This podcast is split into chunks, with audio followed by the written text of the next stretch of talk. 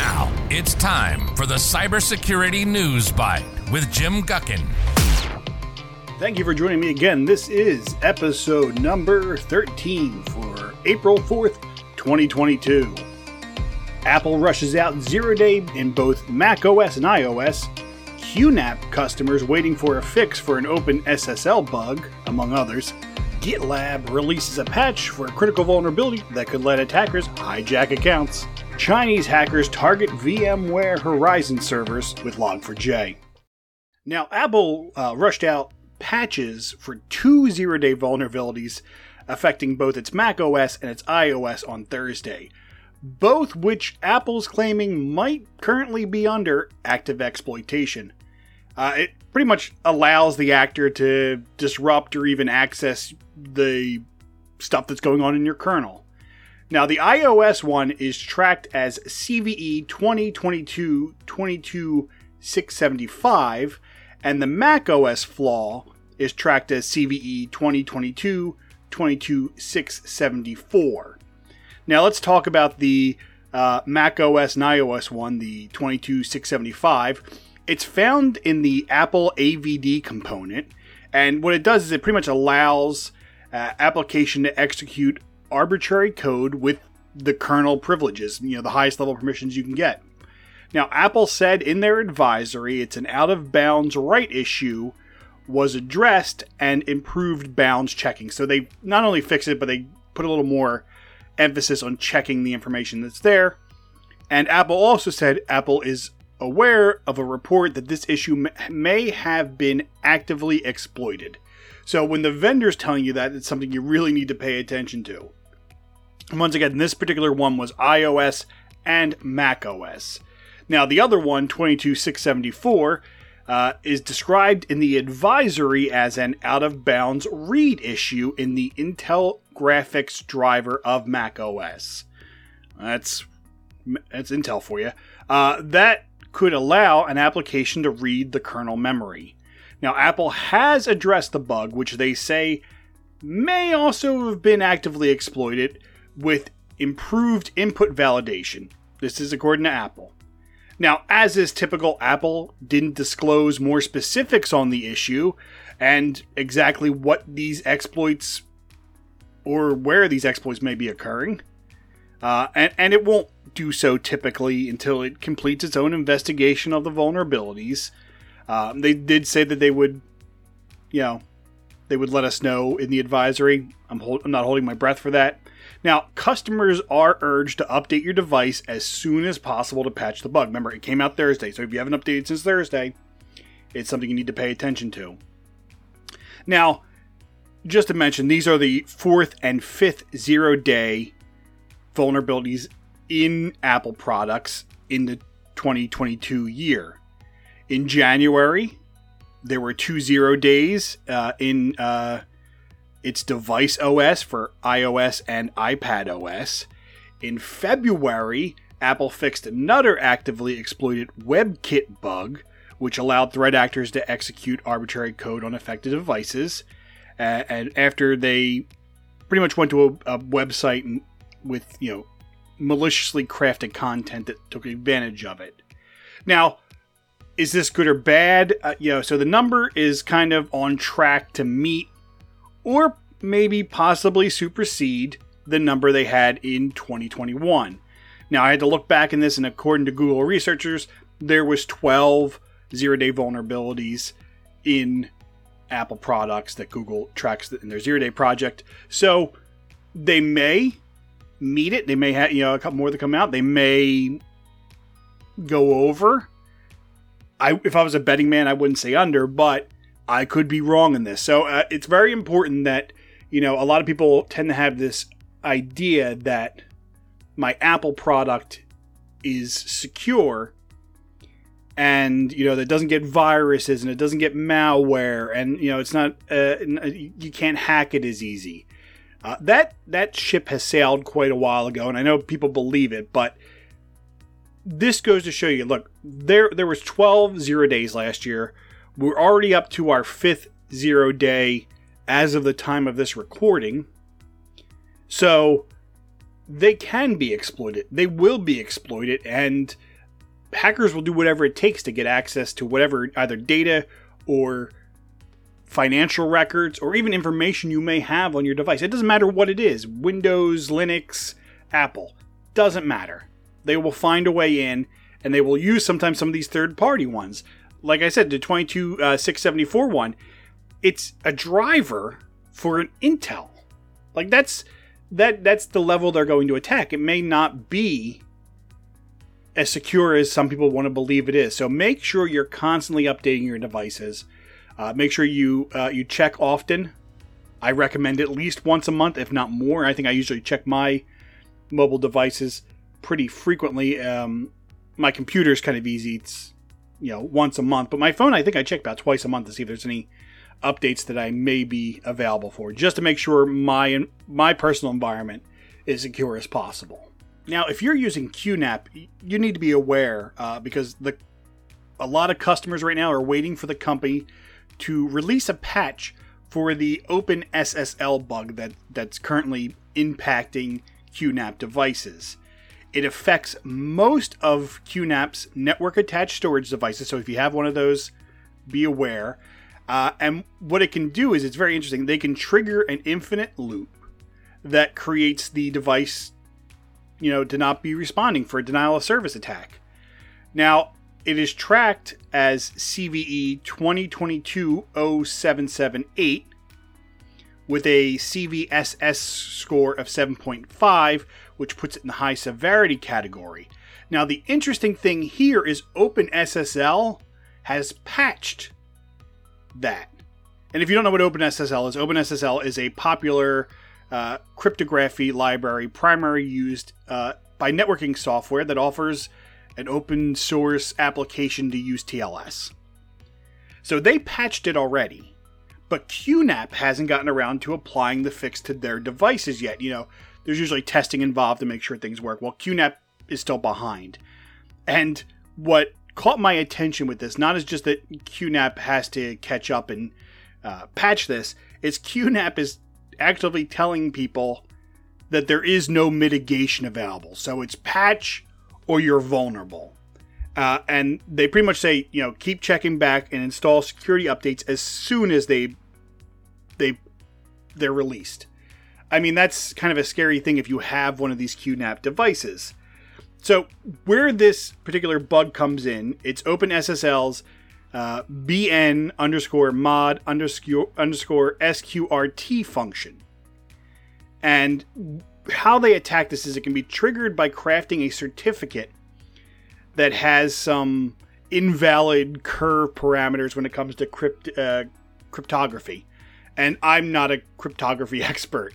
Um, but when it reads this certificate, it causes the function to loop forever and this is what creates the DDoS um, scenario with the device.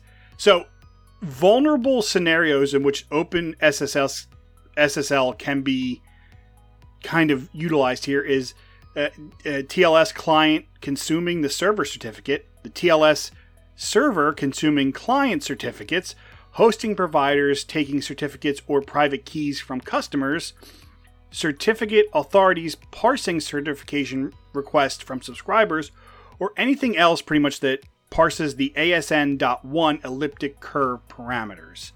So any of those scenarios can trigger this DDoS kind of attack if it's specifically crafted uh, certificate triggers it. So QNAP has released a list of devices that are affected by the bug, uh, which is QTS 5.0 and later, QTS 4.5.4 and later, QTS 4.3.6 and later, QTS 4.3.4 and later, QTS 4.3.3 and later, QTS 4.2.6 and later, QUTS Hero H5 uh, and later, QUTS Hero H4.5.4 and later, and QUTS Cloud C5 and later. So these are all the affected versions of it. Now, QNAP, for what you want to take it for, said that it's not aware of any exploits for the bug currently. Mm-hmm. Though, and this is why I, I, I say it with a little bit of hesitation, uh, Italy's National Cybersecurity Agency, uh, CSIRT, C-S-I-R-T, uh, put out an advisory about this. And the advisory kind of suggests that, yeah, the exploits are already kind of out in the wild. Now, QNAP ha- devices have been known to have kind of security woes. A, another one that's currently ongoing, discovered earlier this month, uh, was a patch for the Dirty Pipe Linux kernel flaw, which once again, same as uh, the one we were just talking about, has no mitigation on QNAP NAS devices. And this one, and that one's a flaw uh, uh, that allows a local privilege escalation to happen. Uh, so it, it's it's really QNAP has not been having a good time, it, it, and it's not just these two vulnerabilities. QNAP, if you've been paying attention to the news, uh, has had number of either ransomware or brute force attacks uh, since the beginning of this year, and in one of the things that I had to kind of laugh at, QNAP um, urged customers to get their NAS devices off of the internet because that's how exposed and how they you know, how much attack was going on for them. Now, in late January, QNAP did force out an unexpected and not entirely welcomed update to its NAS device, um, pretty much to, to, to try to defend against the Deadbolt ransomware. So um, Deadbolt pretty much warned that it was going to start mounting a QNAP uh, offensive with ransomware, uh, and just uh, a week after that report, Deadbolt was added again with a new wave of attacks. So they're trying to, but they're kind of a little under the gun at this point. So if you have a QNAP device, I recommend one you get it off your off internet. You, you keep it behind a firewall. Whatever you have to do, just keep it from from being exposed to the internet, um, and pay attention and make sure you're updating where possible. As I said, there we mentioned here in the story two different non-mitigation vulnerabilities that are currently going on. So you want to pay attention and you want to keep it secure. Um, and hopefully they'll be able to fix this stuff soon, but they are currently kind of under the gun from Deadbolt ransomware attacking them. Now, GitLab if you're not familiar with it, which is a, a DevOps kind of platform, uh, released software updates to address a critical security vulnerability this week. Uh, that, if it is exploited, could permit an adversary to seize control of accounts. Kind of really scary.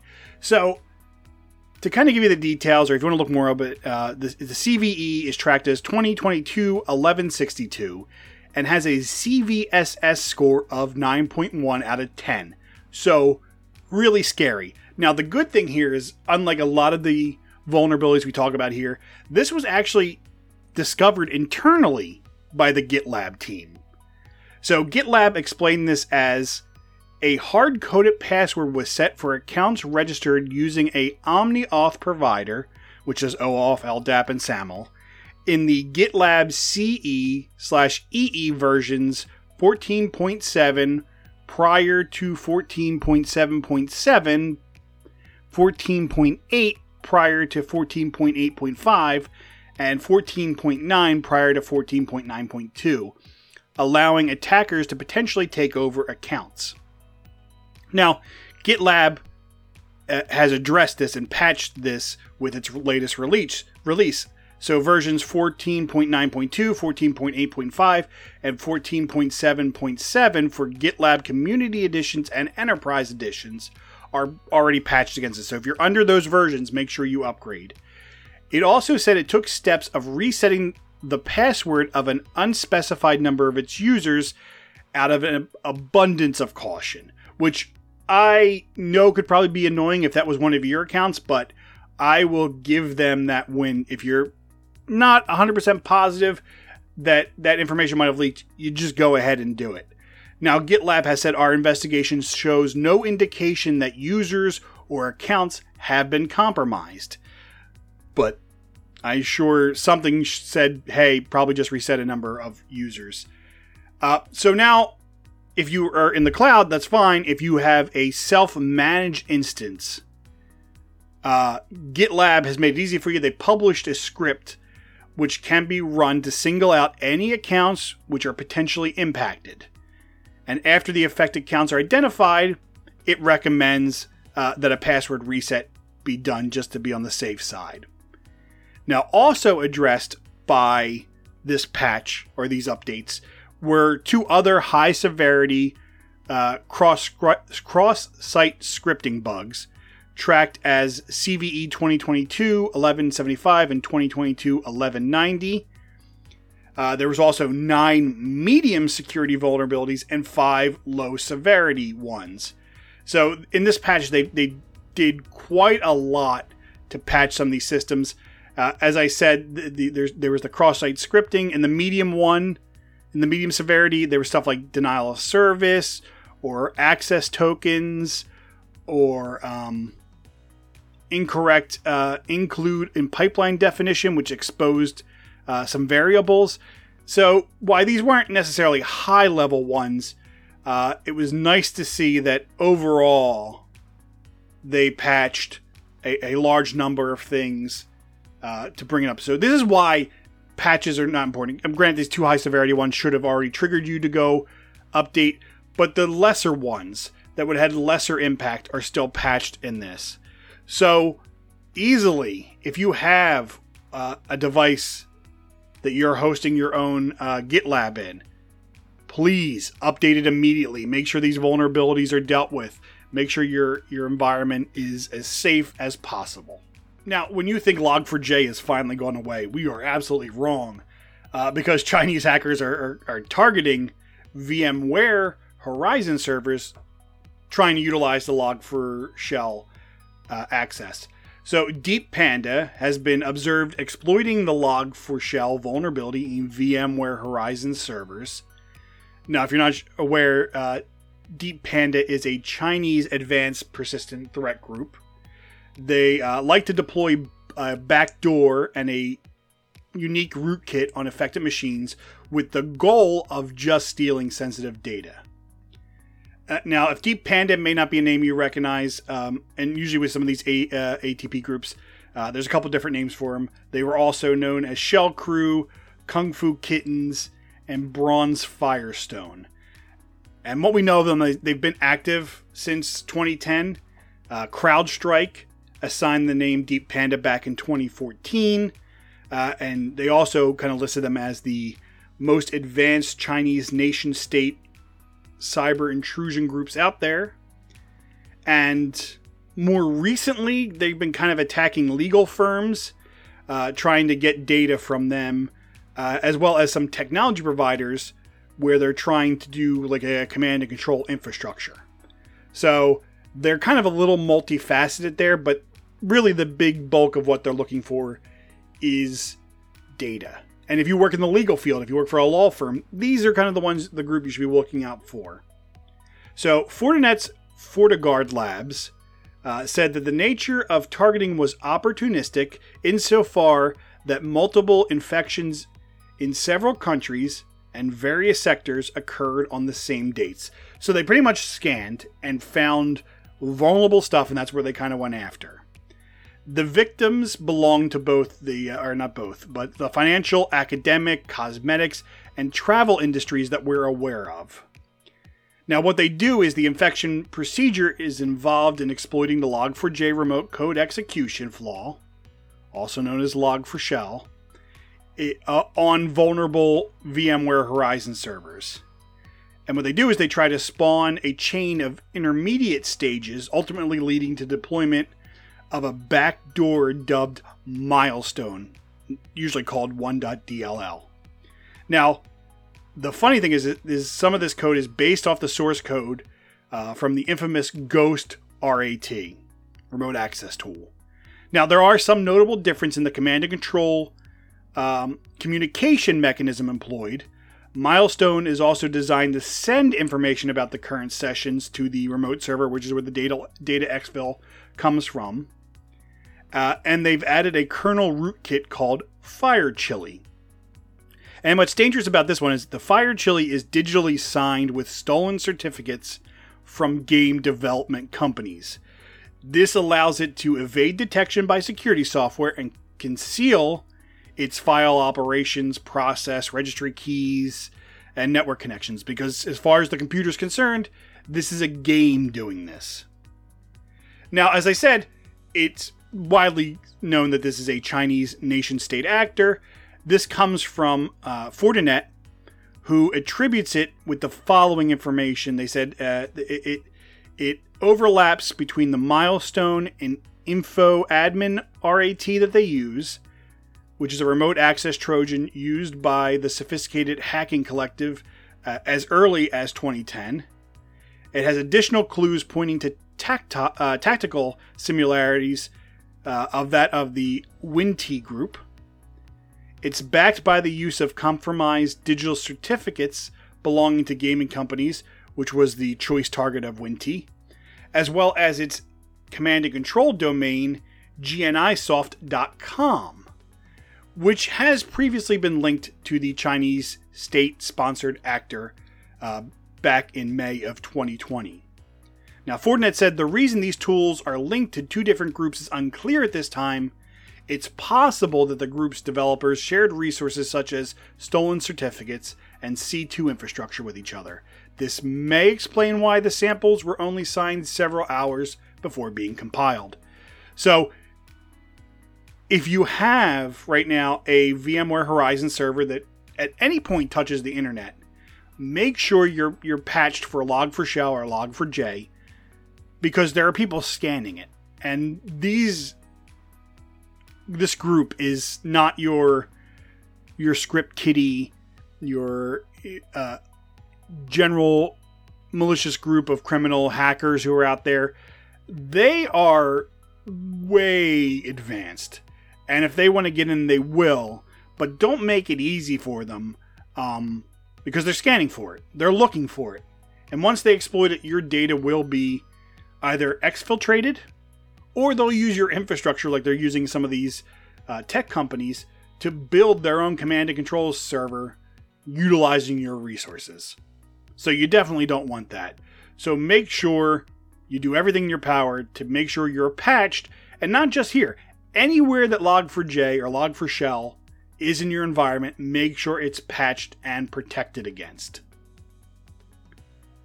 All right, everyone, that was a great show. Thanks so much for joining me. Don't forget to check out the website, cybersecuritynewsbites.com, and make sure you stay safe on the internet. Talk to you next week. You've been listening to the Cybersecurity News Bite with Jim Guckin. Learn more about our show at cybersecuritynewsbite.com.